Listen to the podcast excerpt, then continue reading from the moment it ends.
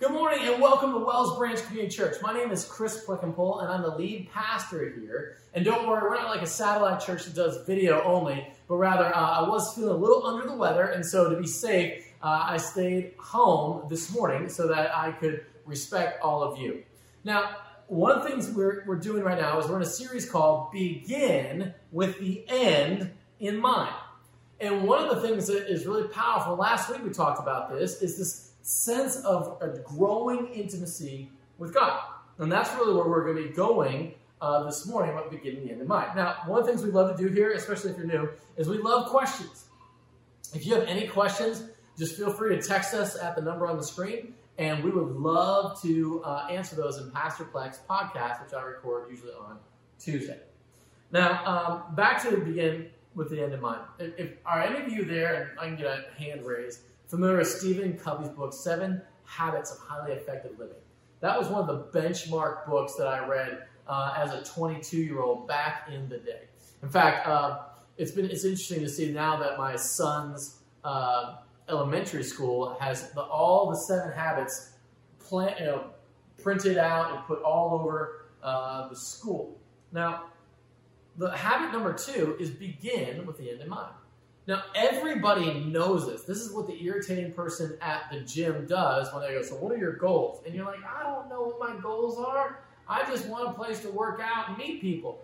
And that's a goal, right? That's a goal. But usually, what, what they're wanting to know is, I want you to know what you want to get out of this place. So, you've been a New Year's resolution. I'm going to lose weight.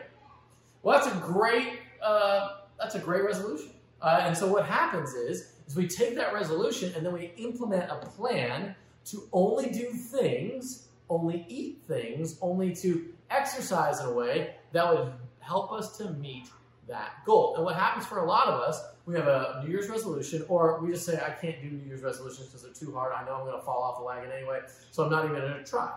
Or what we do is we accidentally our way. We say, I want to lose weight and then we start trying to eat vegetables at the restaurant of our favorite restaurant, and all of a sudden get stuck because the French fries were there, and we start grazing. We didn't mean to eat the French fries, but all of a sudden it happened. And what happens is that we have this thing in us that is geared toward doing what is ever most convenient. So when it comes to losing weight, when it comes to spending time with God, when it comes to saving money or getting out of debt, all these things sort of come. We have this beginning with the end in mind, I want to be at this place financially. I want to be at this place in my marriage. I want to be at this place with my weight. All those things are great goals, and then you back plan, backwards plan to get what God is calling you to do. Now, the one thing that we know about God and us is that the one thing that God wants from us is to glorify Him and to enjoy Him forever. Any of you are familiar with the Westminster Catechism, that is question number one. What is the chief end of man? And what happens is we say that, we, we, you would say, yeah, I want to know God, I want to glorify God, I want to enjoy Him forever, but there is no plan to back that up. Your, your basic plan is, I think I'm going to go to church when I can, or I'm going to go to a community group whenever I can, and without any sort of disciplined approach, you're going to accidentally your way towards spiritual maturity. That is just the way it goes. Now, let's take a look at um, our intimacy with God and why we don't experience it. We don't experience intimacy with God because this is what happens over time. We don't mean for this to happen. We've replaced relate relationship with rules. So here's what that looks like. Um, the relationship is it becomes transactional. I follow the rules. You're supposed to do something for me. We're all familiar, well, many of us are familiar with the story of the prodigal son and the older brother who's out in the field is out there, he's been working hard, and all of a sudden the dad wants to throw a party for the younger son, and he's angry. And he, he's I look what all I did for you, and you never did anything for me. What he missed out on was the relationship. And so what happens is when we miss out on the relationship with God, our relationship becomes transactional. I'll do the thing if I get the blessing. And at first, it's not a big deal. But over time, it get, creates burnout. And you get angry at church, at God, at Christians, at people. The next thing you know, you start saying, it's like, I don't do Christians. And it all stems from you've chosen to insert a rule where there was a relationship needed. Okay, then next is uh, we don't experience intimacy with God because we become bitter through burden. 2020. Um, can anyone else say that uh, 2020 was a bit of a burden? Uh, the, the pain that everyone experienced, uh, whether it was COVID or whether it was death. I think I did more memorials, uh, non COVID related, oddly, uh, than I had done ever previous to that. And it's because there is a lot of pain in this world. And what happens is, is we get stuck. We're like, God, I'd love to get to know you, but when I follow hard after you, it seems like things get worse, not better. And so we run from God in times of suffering. Okay, finally, uh, we're conquered by the condition of our heart. Uh, our heart is constantly saying essentially four things.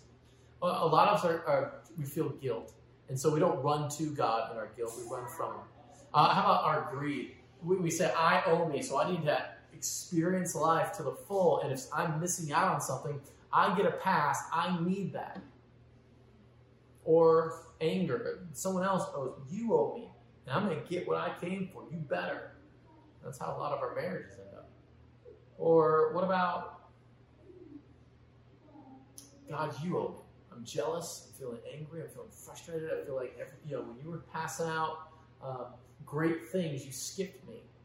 You skipped uh, the great house, the great wife, the great husband, the great relationship, the great kids, the great whatever the thing is, You skipped me. Why would you do that? And that's really a condition of the heart that we need to overcome. We'll talk about that here in a bit. Now, um, we're in Revelation, to which it's pretty freaky for the most part when we talk about Revelation.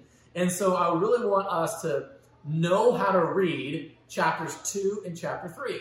And essentially, whenever John, the writer who took Jesus' words, I guess it was Jesus is the speaker and John's amanuensis or the secretary. So he's writing down what Jesus says. And in this, he gives into the church at Ephesus, to the church at Smyrna, to the church at Thyatira, to the church at Sardis, to the church at Philadelphia, uh, and to the church at Laodicea. He breaks it down, and essentially, every church gets four things listed out. There's a doctrine of Jesus, something to learn, uh, a theology statement that Jesus makes about himself. There is a praise for that specific church. There is a rebuke for that church. And then there is a promise. And so I wanted to, uh, as we're reading through this, kind of reveal that part to you as we walk down, because this is going to be really complicated if I just try the standard way of preaching. So not only uh, is the layer of difficulty a little bit higher because we're preaching via video, but we're doing it way different than we've ever done it ever, ever. So here we go. So Revelation chapter 2 starts at verse 1. First church we're going to talk about is Ephesus, and we're going to get into the doctrine of Jesus first. Watch this. To the angel of the church in Ephesus, right. Now, angel, that word is, it can mean messenger. Um, most scholars don't think that it's an actual angel. He's not writing to a specific angel saying, like, hey, here's what's going on in your church because angels don't really interact with humans that often. But rather, most people think it's a lead pastor or an elder or something along those lines. To the angel, it could be messenger. This is the one that's going to give the message to the church. To the angel of the church in Ephesus, write the words of him who holds the seven stars. When you hear that, it's, you know, he's got the whole world in his hand, he's got the whole wide world. That's meaning he has authority and positional authority over the church. But not only that, watch this. He holds the seven stars in his right hand, who walks among the seven golden lampstands. Now, what we know about the seven golden lampstands, those are the churches. And so he's walking among the churches, kind of like you would walk into a garden to enjoy um, whether it's rock garden or trees or the koi pond and you're just sort of taking it all in, and you're getting you have great intimacy with the light that is being given to you. He's inspecting them. He's walking among them. Now look. So what we learn about Jesus then is he has church authority and he desires church intimacy. All right. So follow me on that. Back to the text. Ephesus, I know your works, your toil and your patient endurance, and how you cannot bear with those who are evil, but have tested those who call themselves apostles and are not, and found them to be false. All right, so he's doing a great job at finding false prophets and calling them out. I know you're enduring patiently and bearing up for my name's sake. You have not grown weary. So this is way to go, Church of Ephesus. In fact, and then we skip uh, down to verse 6. You hate the works of the Nicolaitans, which I also hate. And the Nicolaitans were uh, those who were teaching uh, a false doctrine of antinomianism for the most part. That once you became a Christian, uh, there is no law. So God's design for sex is out the window. It, you know, there's sexual. There is no such thing as sexual morality. I can do whatever I want to do because I'm covered by the blood. And so what happens? Is you start messing with the doctrine of sin and this doctrine of salvation when you do that. So he's saying, "Hey, way to go on uh, understanding that people's sinful hearts. It wasn't just the law that they were supposed to keep. It was supposed to do the right thing under God's design." So then, so way to go on knocking that out. Now, the thing you got to remember about Ephesus, it was planted by Paul, it was pastored by Timothy, and even John, like the Apostle John, was a pastor of this church. So it's got some heavy hitting theologians, some people that really experienced some time with Jesus. Now, look, it had sound doctrine. And everyone would go like, hey, that's the church. You want to go to sound doctrine? They're not going to waver. They're not going to get off carried away on anything. There, they know their word and they do it right. Then, watch the rebuke though. This is what where Jesus, although he's commended them on being right on on doctrine, says this. But I have this against you, that you have abandoned the love you had at first. Remember therefore from where you have fallen. Repent and do the works you did at first. You've abandoned the love you had at first. We didn't get into Christianity to do rules. Remember the reason why you became a believer? At least for me. Uh, and maybe this is, it wasn't one of those things that I was like, hmm, an intellectual assent. Yes, that makes sense. It was, I'm a wreck of a person. I'm so loved. And Jesus just, it's not like a, he sort of loves me. No, no, he loves me. When I experienced that joy and that hope and that peace, it overwhelmed me. And he's saying, Do you remember that? Do you remember when you were uh, experiencing the joy of Jesus and your whole life was transformed? Remember that? Remember, therefore, from where you have fallen, repent and do the works you did at first. So the rebuke is they lost their first love. And then finally, the promise to the Ephesians to the one who conquers, I will grant to eat the tree of life. It's really neat. Tree of life shows up in Genesis and Revelation. Uh, the tree of life was what would give you eternal life, and so they continue to eat from it, and that is a blessing. So there you go. So Ephesus, here it is. So he's got overcomers receive blessing. All right, so we've got these four things about Ephesus. Now let's take a look at Smyrna. Go back to this. Now, Smyrna, same thing. We're going to go to the doctrine of Jesus that Smyrna has. And to the angel of the church of Smyrna, right? The words of the first and last, who died and came to life. Okay, so we know that he's first and last. He died and came to life. And he that means he is eternal. So that this means that Jesus is outside of space and time. He is the first and the last. And we heard last week a bunch, the Alpha and the Omega, the first and the last. He is eternal. And he also has the power over death, which I'm pretty excited about. Then he gets into the praise for Smyrna. I know your tribulation and your poverty, but you are rich. I love that. You're physically poor, spiritually rich. And the slander of those who say that they are Jews and are not, but a synagogue of Satan. Strong words here from John. Do not fear, or actually Jesus, do not fear what you're about to suffer. Behold, now this is where it gets sort of freaky. The devil is about to throw some of you into prison, that you may be tested, and for 10 days you will have tribulation. Now, hold on, hold on. I thought, remember, we, we've all said this, that when God is with you and when you're doing the right thing, you don't get tribulation. You get the blessing. But he's praising them for having intimacy even through suffering. We'll talk more about that in a second. And then when it comes to rebuke, he ha- doesn't have one. The, the Smyrna church doesn't get a rebuke.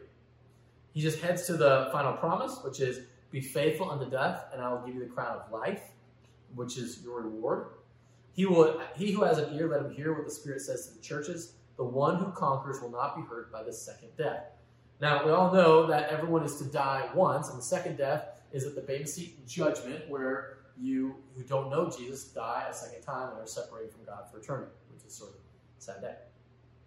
But if you are an overcomer, you receive blessing. All right, so when you read all that, when you when you look at our chart here of like understanding God's word, what does it even mean? Now, this is the part where I'm going to walk you through it because I want us to obviously begin with the end in mind. And this part of Revelation, obviously, is the end of the Bible, but it's going to give us a great beginning for where we should start with our life in intimacy with God. Look at this. Ephesus chose rules over relationship.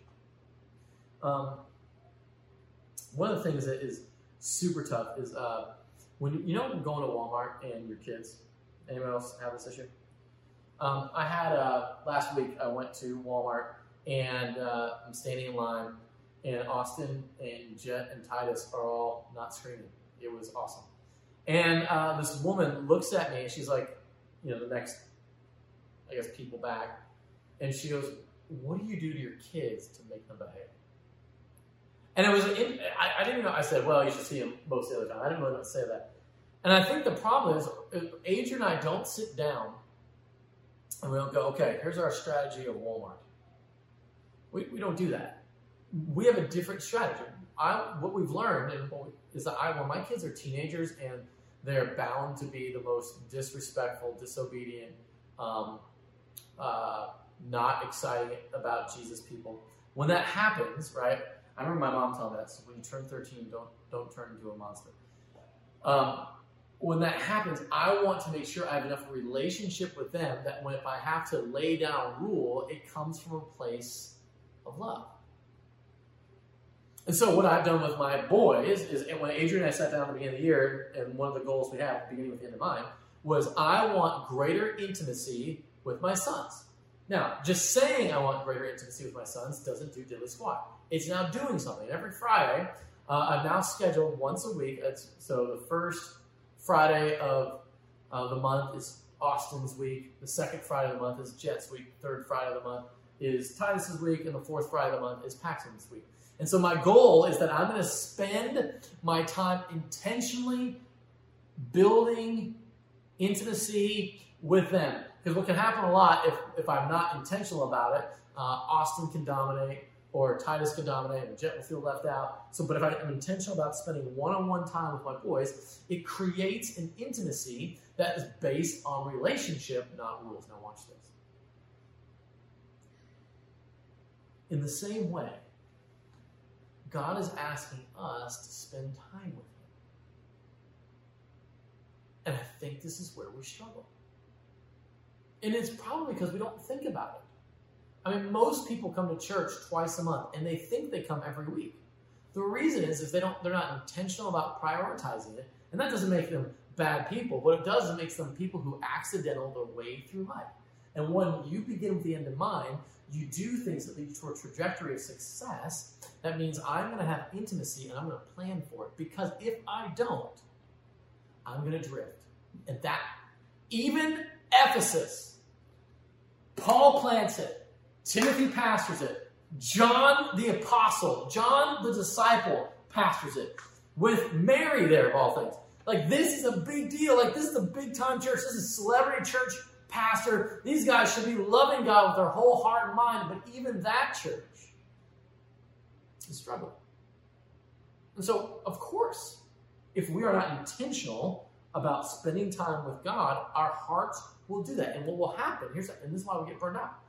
Ministry is a privilege. When someone asks you to do something for God, that's a privilege. But what can happen, it can happen for me, it happened for you, is when someone asks you that, your first thought is, why are they asking me? And what's happened is because your intimacy with the Lord is low, you look at people as tasks to accomplish because you are all about fulfilling rules and requirements, not having the intimacy with Jesus. It's hard. It requires us to be intentional about our mornings, intentional about our days, intentional about what we put in our brain, intentional about all that, all those things. And so that's why I feel like just as I've been intentional about setting up um, a, a calendar and writing Austin, Jet, Titus, and Pax's name on their day that I'm be intentional with them. We need to be intentional with the Lord to choose relationship over rules. Otherwise, we're going to struggle. I want you to think about how we're going to get into God's Word daily and in prayer and seeking Him daily. All right, keep going, keep going. So, how about this? Smyrna experienced bitter free intimacy. Now, this is interesting. You would think that whenever hard times and tribulations come, it would cause us to run from God, not run to God. But what I've seen, and I've seen this in relationships with other men, whether it's on a sports team or whether it's on combat, that the struggle, whether it's um, getting into a firefight, things are exploding, or running laps of for you know discipline and the consequence of whatever. There's something that forms a connection between those guys that are doing it. And so what happens if we view our relationship with God that He is with us in the midst of struggle and suffering, what can happen is that we can see that He is working in it and we are grow closer to Him, not further away. I feel like that's the struggle that we're really um, having the hardest time. Uh, the experience becomes not one of your fondest memories, right, but one of your bondest memories. So whenever you were lonely, and I remember those days for me being single and crying out to God, like, God, when will you bring me a wife? Uh, feeling like uh, I was in desperation over time and time again in the combat zone and wondering where God was, and that those were the moments where I could feel the closeness. Not in the moment, but looking back. I almost feel like we do a foot, footprints in the sand moment uh, for those of you who know what I'm talking about. Okay, last one. Blessing comes to those who conquer their heart. And I think the struggle that we face is that um, we get caught up in the enemy being flesh and blood and not about spiritual forces of darkness. And the spiritual forces of darkness are in our heart, it's a struggle which is, I know I'm pounding this. I know I'm pounding it. Which is why we need intimacy with the Father above all things. Okay. Um, when I was in Iraq, I had one of my privates, Private S, we'll call him. He goes out in the sector, and he doesn't. Um, if you didn't know that when we were when we were in Iraq, we had these vests that had armor plates you put on the front, you put on the back. Because the sniper, you know, is 360 degree enemy. And so what happened is sometimes guys would just be like, nah, there's no way they're going to shoot me in the back. And so they take the plate out, or they just wear the vest without the plates at all. And of course, whenever you caught somebody doing that, you would be very upset because they were putting themselves in danger when there was a real enemy with real bullets and real grenades, and we had people dying and they were just looking to. Um, they, they, didn't, they didn't see the enemy. If they couldn't see the enemy, the enemy wasn't there. And we all know that that's not, that's not true. So, in the same way, later on, Private S did put his plates in after we having a, a very strict and meaningful conversation about it. And he went in the second and got shot in the back by a sniper. And he was protected because he was prepared. Now, remember, this is God's word. And when you prepare yourself for the enemy that's out there, whether it's your own heart or the or the tribulation that you might be called to face, whether that's a coronavirus, uh, whether that is struggle at work, whether that's your relationship, whether whatever your sphere of influence, when you're encountering somebody and you're struggling, you are in God's word, that builds an intimacy, but then it also builds blessing of relationship that comes through um, of, of, overcoming. So, of overcoming the heart, but overcoming circumstance as well. So, this morning, we get intimate with the Lord. And uh, what we're going to do is to give, uh, we're really going to filter this through community groups. So, if you're not in a community group, I would love for you to get in a community group. We want everyone to get intimate with the Lord. And so, we're challenging all our community groups to challenge their people to read through God's Word. It doesn't have to be read through the whole Bible in a year, but just do something. Read something. pray, have an actual prayer life where you are experiencing the Lord's love and his kindness and intimacy with him, even when it feels like things are hard. And so this morning, as you are going to go about your day, and as the band comes up, and as we start to worship again, my heart is that I hope you don't just mouth words because you feel like that's what you should do. That's the rule. You sing at church. But rather, you have a relationship of the intimacy with God, of a deep love for Him. So, um, as we close, I want to remind you that Jesus came. He died on the cross. And He rose to dead to forgive us of all our sin. And I remember when that when the day that I came to know that, it just hit me. And I want that for you. I want you to experience Jesus in such a powerful way that you go from death to life. The gospel isn't about making bad people better, it's about making dead people alive. And that's where the draw and the intimacy with Him comes. And you are called to spend time with Him, not because it's a rule, because it's a relationship. And my heart is that you do that. And then listen, when the struggle comes, you would lean into the church, the body of Christ that God has put around you, so that you could experience the joy of suffering with one another and realize that God is with you, even in the fire. And then, and that your preparedness to conquer and overcome your own heart and the enemy is what's going to make you different, stand out wherever you are. Would you pray with me? Father, thank you. I pray that uh, somebody here might even trust you for the very first time. That they would say, Jesus, you are my everything. I trust you. I believe you. I believe you died on the cross for my sins. I believe you rose for them. Holy Spirit, start to do a work. God, I pray that everybody that can sound my voice would just go and spend time with you.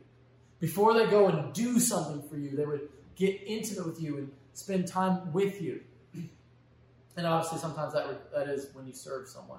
But Lord, there be an active understanding and presence with you. Lord, I love you and I worship you. Jesus'